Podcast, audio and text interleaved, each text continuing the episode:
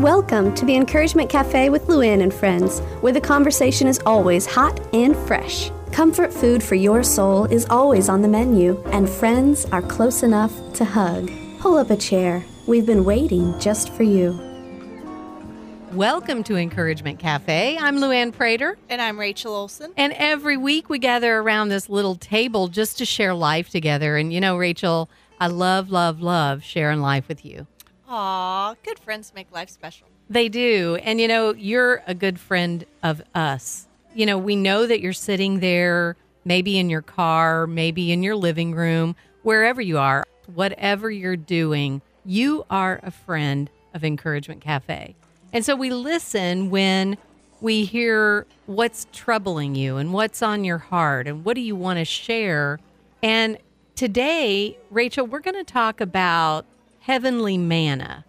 Now, you know in Exodus, when God says in chapter 16, then the Lord said to Moses, I will rain down bread from heaven for you. Now, we don't know how he did it, but we know that God knew what they needed. And He always knows what we need. Those are the things that sometimes we can't wrap our brain around it because when you think about manna from heaven, it just seems like almost like a fairy tale. It does. It seems like a, a movie, you know, a, a novel, a fairy tale. God telling his people that he's going to lead them to some sort of amazing place, right? Some sort of land flowing with milk and honey. And that sounds to me, you know, like a fairy tale you're going to be the princess in the castle. um, and, and he takes them on this journey, which turned out to be, in retrospect, much longer journey than it was intentionally intended to be. It was like a 40 year journey where apparently they were kind of going in, in circles in this desert for a while before they actually got all the ducks in the proverbial row and got into the promised land. But during that whole time, like the desert is a harsh place to live water and food is not abundant in the desert and this is where they spent 40 years but they spent 40 years there with god with them never leaving them with them day by day and providing for them even in the harshest of circumstances day by day with this bread this manna that rained down from heaven every morning before sunrise isn't that something i mean i can't wrap my brain around it but when i think of why god did this you know the the Israelites were whining and they were crying and they were saying, "Oh, we would have been better off being oppressed." And we do it. Yes. We do the same thing. And sometimes, you know, we look at the poor Israelites and we're very judgmental. We go, "Now, why wouldn't they know that God is going to take care of them?" Well, look in the mirror. We do the very same thing. We go through hard stuff. We were just talking about that, Rachel. It seems like there are periods in our life when we get smacked down mm-hmm. repeatedly. yes. and it feels like, what? God, are you are you not paying attention? You know, I was just telling you earlier today that I'm in the season in my life where it seems like about every 2 or 3 months some big crisis happens. Something unexpected and kaboom and and I go back into crisis mode and stress mode and and faith and prayer mode. And, you know, about the time that things seem to settle down a little bit, kaboom in another area of my life. And so I, I remember, you know, with the first kaboom, you think, oh, this is terrible compared to what it was before. But you get the, the second and the third kaboom, and suddenly the first kaboom doesn't look so bad anymore. You know, you're like, I had no idea it could get worse. You know, talk about the other shoe dropping. We have an entire closet of shoes dropping. Um, so I think that's sort of the the mindset where they're like, "Geez, Manetti, here we are in the desert. We were better off in slavery, where we had houses and food and predictability and knew where we were." Yeah, exactly, and that's exactly what they were saying. They were they were whining. They were feeling like, "Oh my goodness, why didn't we just stay put?" Because you know, change always creates these circumstances that are scary. You just get really afraid when you walk out and I mean, they took off into the desert following God, saying, Yeah, buddy, let's go. We get all excited and we're ready to do it.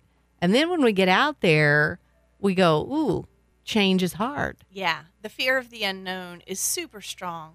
A lot of human behavior is an attempt to reduce uncertainty mm. um, because the fear of unknown uh, is strong. And it's easy for us to judge the Israelites in that story although we have the same sort of tendencies. I guess in my own judgmental defense, I would say um, in, in the midst of all of my kabooms, I don't have bread landing on my house every morning. I, d- I was not just ushered through an open sea. So I think it's because we see the amazing miracles in the stories. And we're like, how could you have witnessed that? How could you have experienced that and still doubt?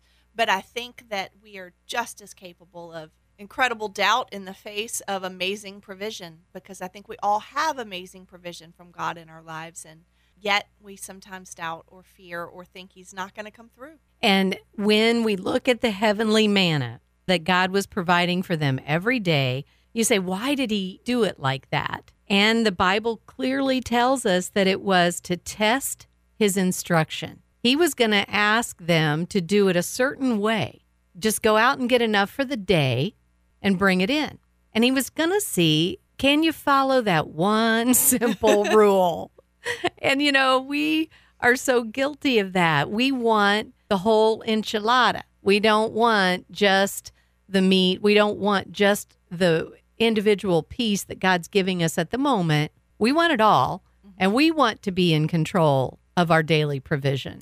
Yes, we would prefer to go hunt a large desert buffalo that would ensure a week's worth of food um, so that we could relax the, the other six days knowing that the food was there. And so I think God was testing us or teaching us um, in this example with the Israelites to trust Him daily, that we don't get to just sort of lean back and rest on our own laurels and our own confidence in what we have, but that every day there's going to be cause and need to trust God, whether we're in the desert or not. We're talking about the manna that God provided for the Israelites in Exodus, the 16th chapter. So I want to kind of turn this a little bit and say, okay, what is the manna in our life? Every day, God is providing for us. Every day, He gives us something that He wants to test in us and to say, hey, look, just like I gave the Israelites that one bit of food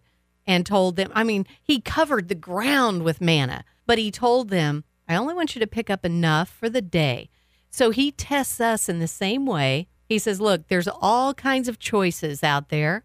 Go get up and look at this day in front of you. And you've got your agenda, you've got your to do list. And God says, Okay, I want you to choose wisely and pick the one thing that's the most important to me. And wow, we have manna and provision every day given to us.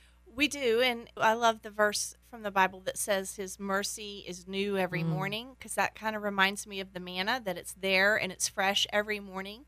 Interesting to me with the manna in the desert, it would not last. After a three or four or so hours after sunrise, it would just sort of melt and disintegrate. Even though it was a hard bread like substance, it was gone. You physically could not store it up and save it up and then have no need of God for a few days or a few weeks. Every morning you had to be reliant on on what he provided. And being reliant is hard. Deuteronomy 8 2 says, Remember how the Lord your God led you all the way in the wilderness these 40 years to humble and test you in order to know what was in your heart, whether or not you would keep his commands. I mean, God could have taken the Israelites straight to the promised land, but he had to find out where their heart was and would they really be faithful in following his instruction. Wow, that's something that makes me go, Lord, are you in those crisis moments in my life, in the kaboom moments of my life, are you testing me to see how am I going to respond? And am I going to just take that one bit of provision today, just exactly what you've given me for this day, and learn from it? Humble me so that I can see what it is you're trying to look at in my heart. I think it's not just perhaps a, a, test to see how we will react. I know that word is used, uh, it, you know, often but sometimes I feel like maybe we feel like God is being a little bit capricious if He's testing us to see if we'll get it right or get it wrong. I'm a teacher at a university and I give tests to my students. But my heart in giving those tests is never to see who gets it right and who gets it wrong, and okay, thumbs up to you and thumbs down to you. My desire is always for them to learn Mm. um, and to grow. And I, at some point, I have to have some sort of objective measure of how they're doing and where they are at, so that I can know how to tailor instruction from there. And so I think maybe in this this testing was not just so much to say to prove them um, faithful or not, but to teach them to be more faithful and more reliant. The um, scriptures describe them as a stiff-necked people Mm. which is such an interesting phrase. And I think it's the I think it was a process of softening their hearts and teaching teaching them how to be one with him. Well, you think about where they came from. They came from slavery, they came from oppression. And we all have been in bondage and chains sometime in our life. And I know the years that I was a single mom, I made sure that I had several avenues of income coming in. I made sure that I had food in the pantry. I mean, I needed to know that I could handle anything that might come. And you think about these folks that were in slavery, they probably felt a lot the same way. And it's a habit that you have to break as you learn to trust God for the daily provision. You have to kind of let go of the control freak in yourself, in your own heart, and say, okay, I don't know what tomorrow holds. I don't know if there's going to be a kaboom in my life, but I do know that God promised He would provide. You know, when they were in Egypt, the Egyptians were in control of them Mm. and their lives and their destinies and their safety. So, this freedom that was ushered in being led out of that slavery, I think there was also a process there where it's yes, you are free from that oppression, but you're not necessarily entirely in charge now either. You know, this is your heavenly Father. You are my people, and I will provide for you. Good point. And you know, today, as we talk about heavenly manna, how God provided it for the Israelites, we we often forget that God is giving us heavenly manna, and we kind of take it for granted. God gave them what they asked for. In Psalm 105:40, it says they asked and he brought them quail. He fed them well with the bread of heaven. But the the point there to me is they asked. And I think sometimes we just kind of take it for granted that God's going to take care of us. We're his children. We we go to church, we do the right things, we read the Bible, we pray, and we just assume that God's going to take care of us, but he really wants that relationship with us and he wants us to feel free to ask for things that we need. Yes, scripture tells us we do not have because we do not ask. And Jesus, in the very famous Lord's Prayer, where he is telling his followers, This is how you pray. In the famous Lord's Prayer, he says, towards the very beginning, Give us this day our daily bread. You know, he's asking for the daily bread. He's asking for the manna. He's asking for that day's provision. And I think that that's a, you know intended to be a daily ask Absolutely. because he's not asking for this month's provision. Give us this year our yearly provision, and we'll catch you next Easter or next Christmas service, right? Yes, yes. So, um, so it's a it's a daily thing. And you know, the Bible tells us that Jesus is the word, you know, he is the bread of life. And so when we relate it like that and we say, Lord, not only do I need the provisions that physically I will need today, but I need you. I need you to be the one that is showing me, letting me have the right heart, letting me hear your voice clearly, taking me to the right passage in scripture so that I can really understand because the Bible also says that we will we will understand if we ask for wisdom. We'll understand what he's trying to do in our life, but we have to ask. Mm-hmm. And sometimes that's that's hard to remember and it's hard to get in the habit of doing. But just like the Israelites had to go out and gather their manna, we have to go out and gather the manna and ask him every day. Yes, that's something that you are terrific at. That rising up early and spending starting your day in prayer and in quiet time. I'm not the morning person that you are, so that's more of a struggle with me. But I look at passages like this and I see that was the clear instruction. That that manna arrived before sunup, and you had just a few hours to gather it for that day. So I, I try and do that first thing. That's a struggle for me because I'm not a morning person. Too many times I can just sort of. Um, Rick says I wake up over a period of about two hours. Now I'm already out of the bed, but I'm not quite awake. I, I, get increasingly awake, and so sometimes he knows, you know, he not to ask me anything in the first hour that I'm up, and that it's questionable to ask me anything in the second hour. I may or may not be able to answer. I may or may not remember, but um, so but nonetheless, then I can be guilty of just sort of easing into my day without having stopped and asked for my provision. So I struggle with that, and then what happens is the the kaboom happens, and then I'm like, oh Lord, I need your provision in this. But I would like to ask for it in advance. Yes. How much would it save me? Uh, maybe some time or some heartache, or maybe if I had was armed with that passage of scripture or that word from the Lord, when the kaboom happened, I would go, "Yeah, saw that coming." And you know, I I hear you say I'm good at that, but we all have our moments. Sometimes I feel like I'm racing through it so I can get on to my to do list because morning people, they feel like that's their best time of the day. Mm-hmm. So let's get it all done in the morning. And what I found though, when I seriously sit down and have my time in the morning, have my cup of coffee, and I sit there in the Word, what I found is that the scripture really does soak in there is something in that passage that I can look at and it's absolutely highlighted in my in my eye. I can see that one particular line that he wants me to focus on. And then a lot of times he'll make me dig in deeper to really understand that. I'll, I'll go and I'll research that and I'll look at the you know what came before it, what came after it, what was the context that this was in and how does that look in my life? And he just he starts digging things up inside me. And so then when the day happens i'm already at peace because he's already plowed the ground and he's already prepared me for what's about to happen. Well i'm like i say i'm working on getting better at doing that in in those early early parts of my day even if i don't feel like i'm fully awake. I always want to feel like i'm fully awake you know to, to meet with god but I think my life is absolute evidence that he can work his will whether I'm even conscious or not. But my one word this year is ahead. Oh. And so oh. part of that is let's get this done ahead of the kaboom. let's ask now.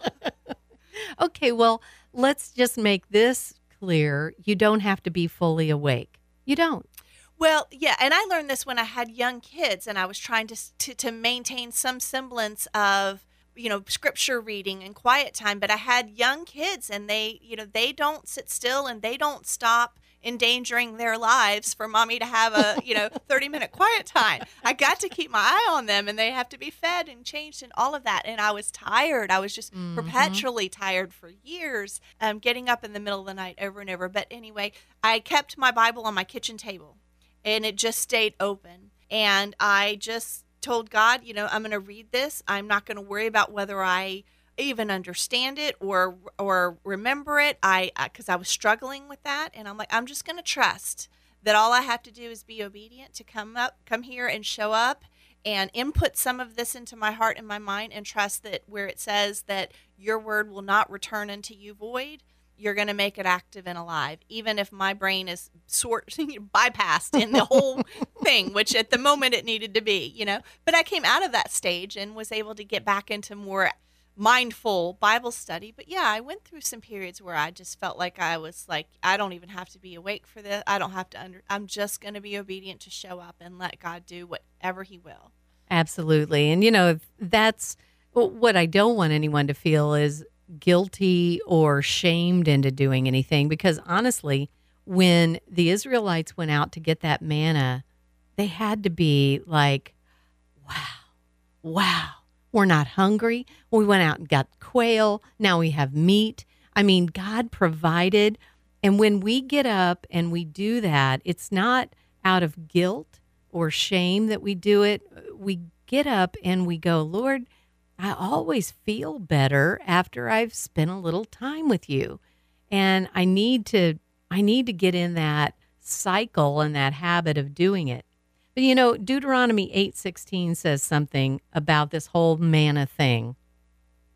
It says he gave you manna to eat in the wilderness, something your ancestors had never known, to humble and test you, so that in the end it might go well with you. You know, I think God was always wondering and encouraging his children to remember and thank him.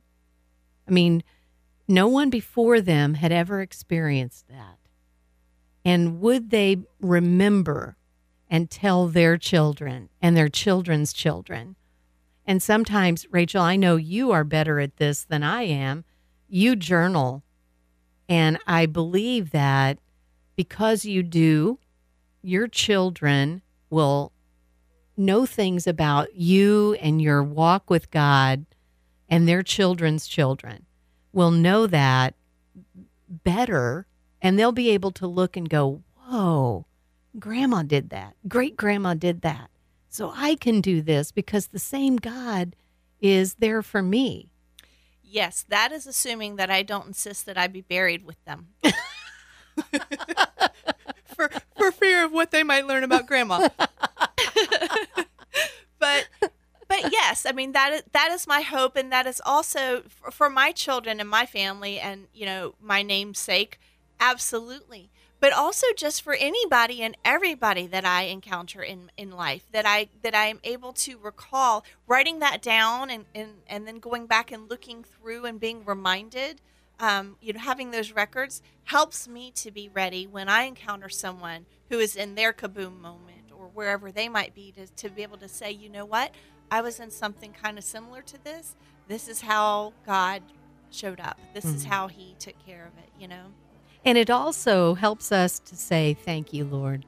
Thank you. I look at what you've done in my life. I look at how you've given me daily provision, time after time, and I've seen you be faithful. And so help me to let the girls that are sitting here at the table with us today understand that you are going to be faithful. You are trustworthy. And so let our lives reflect that. And I think God wants us to remember that. And that's part of the lesson in the manna. Um, God told Moses to save a, a jar of the manna so that future generations could see and know and that God provided for his people. And this was um, this this manna was meant to be put into the Ark of the Covenant, mm. um, which you know sat there, you know, with with God's people. It was a symbol of, of His dwellingness with them. So, yeah, He wants us to remember this. Look, I provide daily. So, I guess the lessons that we've learned from taking a look at heavenly manna today is that the Israelites whined and, and complained, and, and there were moments that they felt like, oh, I wish it was the way it used to be. And sometimes we're guilty of looking in the rearview mirror. But God says, no, I'm not going to give you everything. I'm going to give you just enough for today. So those are the lessons, the big lessons. And then to recognize his provision. Sometimes we take it for granted and we don't really pay attention to Rachel, like, I know you were on the highway in the rain and there were wrecks around, but God kept his hand on you, protected you because we prayed mm-hmm. that God would take care of you on the way here. And you have that provision from him today. Mm-hmm. So, those are the things that I want to always remember. I want to always share. And I want to always tell others that God is trustworthy. He is good. And may the God of hope give you courage to encourage others because someone's going to need to hear your story of provision. Thanks for joining us today at Encouragement Cafe with Luann and friends, where women gather, friends laugh, and hearts mend. Let's continue our conversation. Hop online when you get a chance to sit down and breathe at encouragementcafe.com. Remember, this is God's ministry, so we ask for your prayers as we reach out to women in Jesus' name. We'll see you back here next week where we fill you up one cup at a time.